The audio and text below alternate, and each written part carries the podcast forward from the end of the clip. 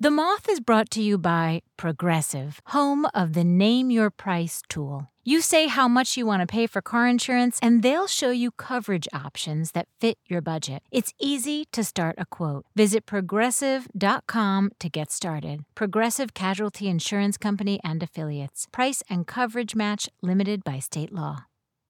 Apple Card is the perfect cashback rewards credit card you can earn up to 3% daily cash on every purchase every day. That's 3% on your favorite products at Apple, 2% on all other Apple Card with Apple Pay purchases, and 1% on anything you buy with your titanium Apple Card or virtual card number.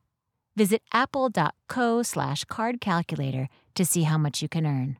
Apple Card issued by Goldman Sachs Bank USA Salt Lake City branch, subject to credit approval. Terms apply. Calling all educators. Join the Moth this summer for the virtual Moth Teacher Institute.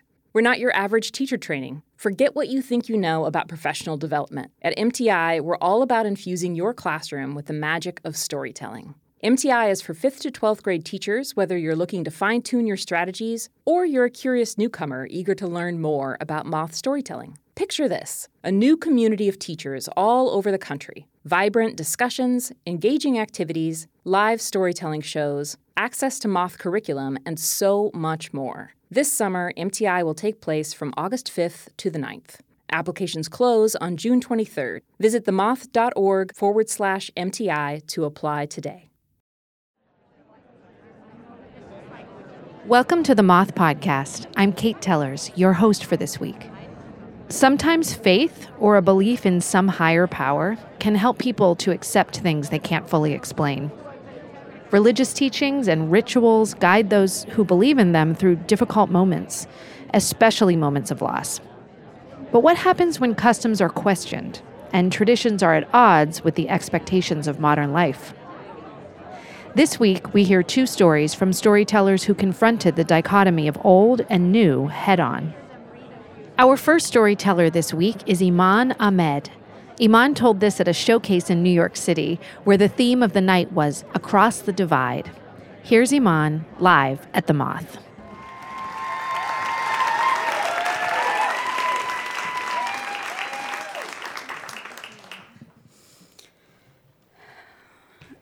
So I'm standing in the parking lot of a mosque in Long Island, and I'm watching my mom debate taking one or two blood pressure pills. She cranes her neck down the street looking for a hearse, uh, but it doesn't show. Uh, she takes both the pills. Uh, I'm at my dad's funeral, and uh, he's not there. Uh, and I don't know where he w- is, which is weird because for the past three years, I've always been by his side. Um, my daddy had polycythemia vera. It's a type of blood cancer where your body makes too many red blood cells and your blood can clot.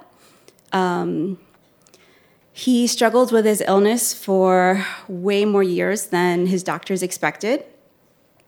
Uh, I didn't realize how bad it was until one day I came home from a fashion magazine internship and uh, I walked down the hallway, my stilettos click clacking down the hall, and uh, I found him, uh, my protector in this life, who taught me how to box and uh, who held my hand when I crossed the street.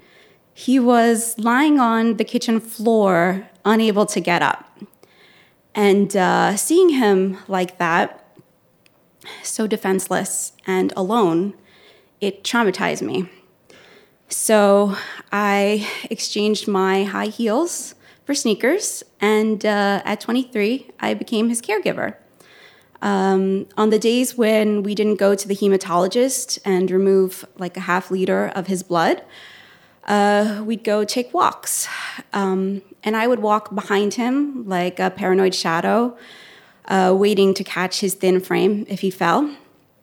And when it was too cold out, we'd go to the gym and uh, I'd strap his feet into the bike pedal and uh, give him some space. And I'd go walk on the treadmill. But I had to choose the one with the mirror in front of it so that I could watch him behind me.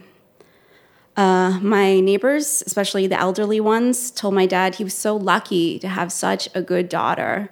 And that was something I wrapped myself with, that title. Especially, it was hard, especially when I saw my friends get married and go to grad school, their lives moving forward while I stood still. Uh, I couldn't take the looks of like pity on their faces, so I avoided contact with them for, and just saw them less and less, and went out less and less. Um, months passed without incident, and my dad he wasn't really thrilled like my neighbors about me being such a good daughter. Uh, he was the head of the house, and what he said goes. So the street lights are on. You better be home. You got a 95 on the test. Go study. Skirt too short. Don't even think about going. He was a, a social, charismatic guy, and he had this thick head of gray, fluffy hair that women would literally stop him on the street to touch. And me following behind him was kind of cramping his style. it, this, this life isn't really what he wanted for me. Uh, there was like a power shift that happened because he was always in control. But as he got sicker, he didn't really want to accept his decline. There were canes and walkers in my house that just went untouched in the closet. So I became even more paranoid and the, I realized there were so many things that I had taken for granted, like playing music on my headphones, or closing my bedroom door, or just leaving him alone. Months passed without incident, and um, I kind of just like was fed up watching All in the Family reruns on Tuesday afternoons. So I got a part-time job at a real estate company as a receptionist. And uh, my first day, I put on my high heels once again and I just, I felt normal. I was so happy when I got back because I actually had a day to talk about. I get to my building and my doorman, he sees me and he's like, Oh, your dad just left. And I looked at him like he was new. So I was like, I think he's mistaking me for somebody else. He doesn't know who my dad actually is. He's like, No, the ambulance just took him.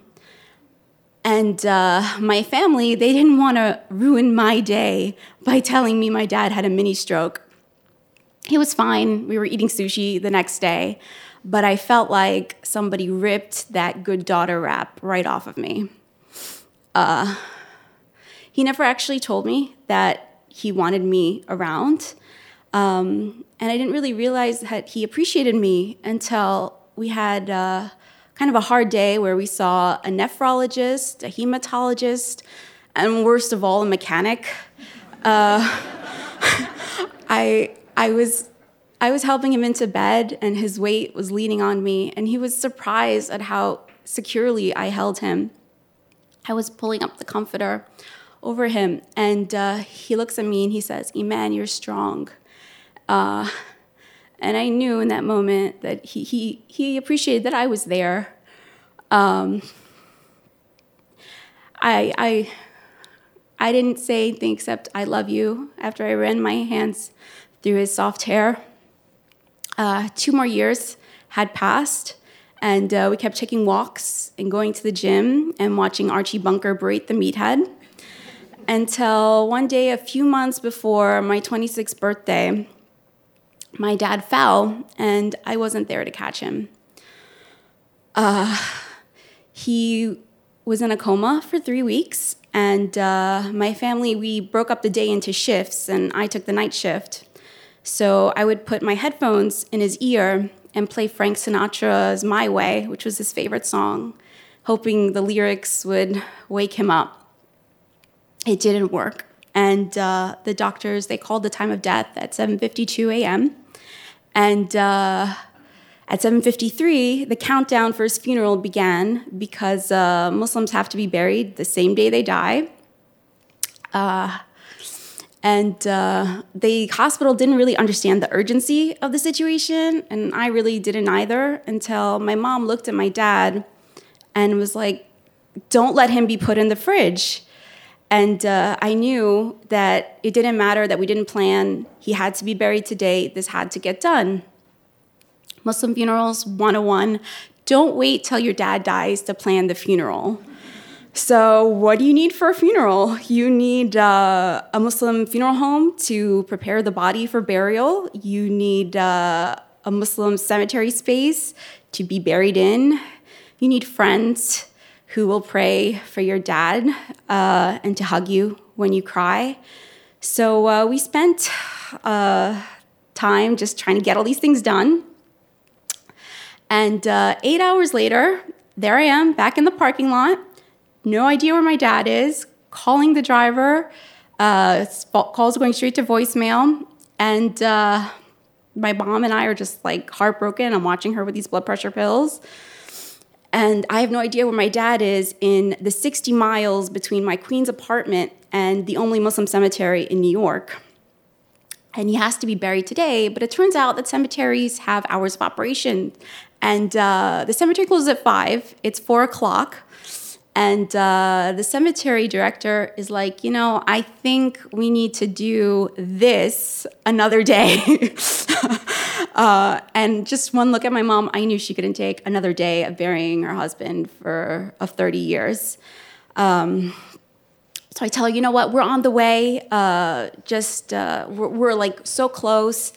And uh, I guess I'm not a good liar because she's like, you know, I think we, we need to cancel your father's funeral. And I'm like, no, before, we, before you do that, I will pay $500 to keep the men there who will bury my father another hour. And uh, she talks to them, and they agree to my bribe. And uh, the hearse finally arrives and after a quick service where I pray that everything works out in my father's favor when he meets his maker, um, we head over to the cemetery. And uh, the call to prayer, the same one that he whispered in my ear when I was born, is being recited. And uh, once again, for one last time, I'm walking behind my dad.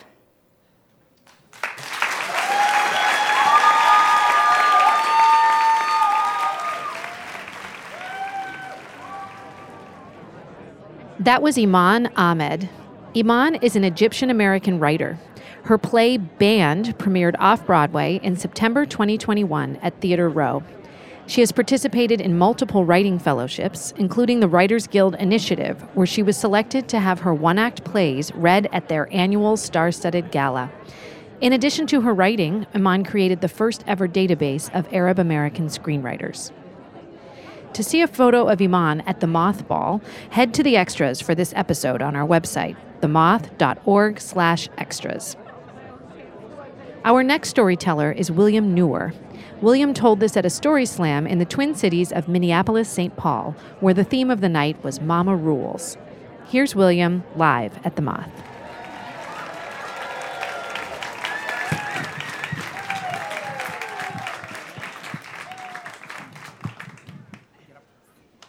Good evening. So, I was in third grade at uh, Sisters of Nazareth Catholic School in Haifa, in Palestine, and we were preparing for uh, First Communion, and our f- Father Augustine, our parish priest, came to see us at the school, and he told me that I was not ready to go through First Communion, maybe next year. I went home and told mom, and she was livid. Next Sunday after church, she cornered him in the office. I was standing by her side as her deputy. And she said, uh, Father Augustine, why is my son not going through First Communion with the rest of his classmates? I'm a little nervous, can you hear? And uh, he said, looked at me and he said, Oh, he's not ready. Uh, not all fruit ripens at the same time. And she said, Oh, but all fruit equally are nourished by the same tree at the same time. And then he looked at her and said, Well, you give your baby milk, and then when it gets teeth, you give it bread. She said, Teeth? You should see the way he eats at home. I can't keep up with him. He is ready.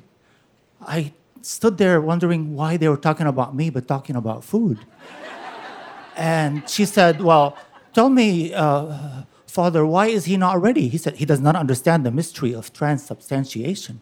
He doesn't know what communion is. And he looked at me with a piercing look and he said, Who puts Jesus in the bread, my son? Who puts Jesus in the bread? I was going, Oh, who puts Jesus in the bread? And I looked at mom. She said, God puts Jesus in the bread. Who else? And he looked at her and he said, The priest, my daughter, puts Jesus in the bread when he prays over it. And she mumbled something about God has nothing to do with it, of course. And then she looked at me and she goes, oh, Okay. Ruffled my hair and said, He knows it. Don't you know it, honey? He knows it. Can he go through First Communion? So, uh, two Sundays later, I was at church, kneeling there, all scrubbed up, angelic looking with a bow tie that I had hated. She had loved it.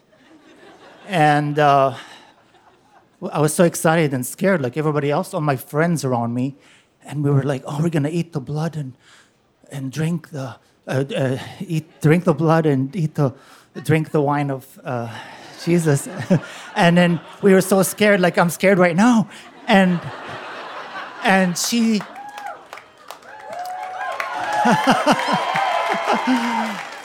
and uh, so we had it, and, and it's like, oh my God, what's all the fuss? It's like, cardboard.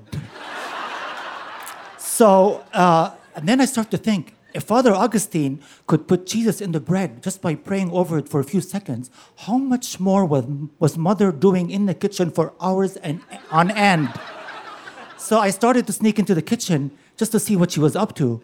One day I was tiptoeing in there and I tripped on this box. It had hairy legs with hooves and a jumbled mess of intestines. I think it still had some shit in them. And so I look uh, on the stove, there was a big vat bubbling, steam coming out, and there's mother, her hair tied up. And I must have startled her because she turned around with a big kitchen knife and screamed, ah! And then I started to scream because I saw right when she moved, there was a head of an animal on the counter. She must have skinned it. The teeth were showing and ears were cut off, and she was gouging the eyes. I thought, what kind of sorcery is this woman into? And I'm like, Father, Father Augustine was praying Jesus into the bread. Who was she praying into that food? Whose body and blood have we been lapping up at the table all these years? I'm like, what is that book on the table? Is it magic? Remember, I was eight. I'm like, and wait, wait. Was she working for the dark side? Where is that? Where is that part of the animal that normal people eat? So, flash forward 50 some odd years.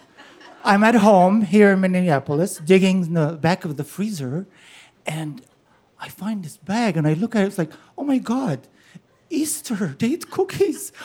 Oh, oh my God, these are the ones mom made. Like, brought it to me two years before she died. They've been in the freezer, and I thought, oh, I'm not gonna eat them. I'll take them to my brother's house. I won't tell him. At my brother's house, he's making Arabic coffee, and I take the bag out, put it on the table. He goes, You made Easter cookies? Oh my God, Easter cookies, I love these. And he goes, Oh, mm, mom, mom, mom, mom, you, you made these? Mom, tastes like mom's. I said, Yeah. And then he started to cry, and I started to cry, and I thought, oh my God, that's what First Communion should feel like and taste like. And uh, still teary eyed. Well, uh, two years in the freezer, remember, still tastes like her cookies. What magic is that? So, so he, uh, he takes two cookies and he walks to his unsuspecting uh, boys, two of them slouched on the couch watching cartoons, nine and eight year old Tariq and Malik. And he says, Boys, take these, eat them. Tata made them. Remember her? Tariq shot off the couch. He's like, Tita's dead. so, yes, Tita is dead, but every year at Easter time, we resurrect her memory and we bring out down her uh, recipes and, and pray her into her favorite cookies. That was William Nour, William is a Palestinian Arab born in Nazareth. He grew up in Haifa, where he attended Sisters of Nazareth Catholic School. He moved to the U.S. and graduated with a BA in English at Augustana University in South Dakota. William is an actor, poet, doumbek drummer, birdwatcher, and gardener. He lives in Minneapolis with his husband of 26 years. His father taught him to read and to love, his mother, everything else. To see some photos of William from his first communion, head to the extras for this episode on our website, themoth.org/extras. That's all for this episode. As we enter a month full of traditions for many of us, I hope yours bring you comfort, renewal, and connection. I'm off to dust off my Christmas sheet music as my father has just sent out the part assignments for our caroling, and once again, I'm the alto. all is calm, all is bright. From all of us here at The Moth, have a story worthy week. Kate Tellers is a storyteller, host, and director of MothWorks at The Moth. Her story, But Also Bring Cheese, is featured in The Moth's All These Wonders True Stories About Facing the Unknown, and her writing has appeared on McSweeney's and in The New Yorker. This episode of the Moth Podcast was produced by Sarah Austin Jenness, Sarah Jane Johnson, Julia Purcell, and me, Davey Sumner, with assistance from Jason Richards. The rest of the Moth's leadership team includes Catherine Burns, Sarah Haberman, Jennifer Hickson, Meg Bowles, Kate Tellers, Jennifer Birmingham, Marina Klutse, Suzanne Rust, Brandon Grant, Inga Glodowski, and Aldi Kaza. All moth stories are true as remembered by storytellers. For more about our podcast, information on pitching your own story, and everything else, visit our website, themoth.org. The Moth Podcast is presented by PRX, the Public Radio Exchange, helping make public radio more public at prx.org.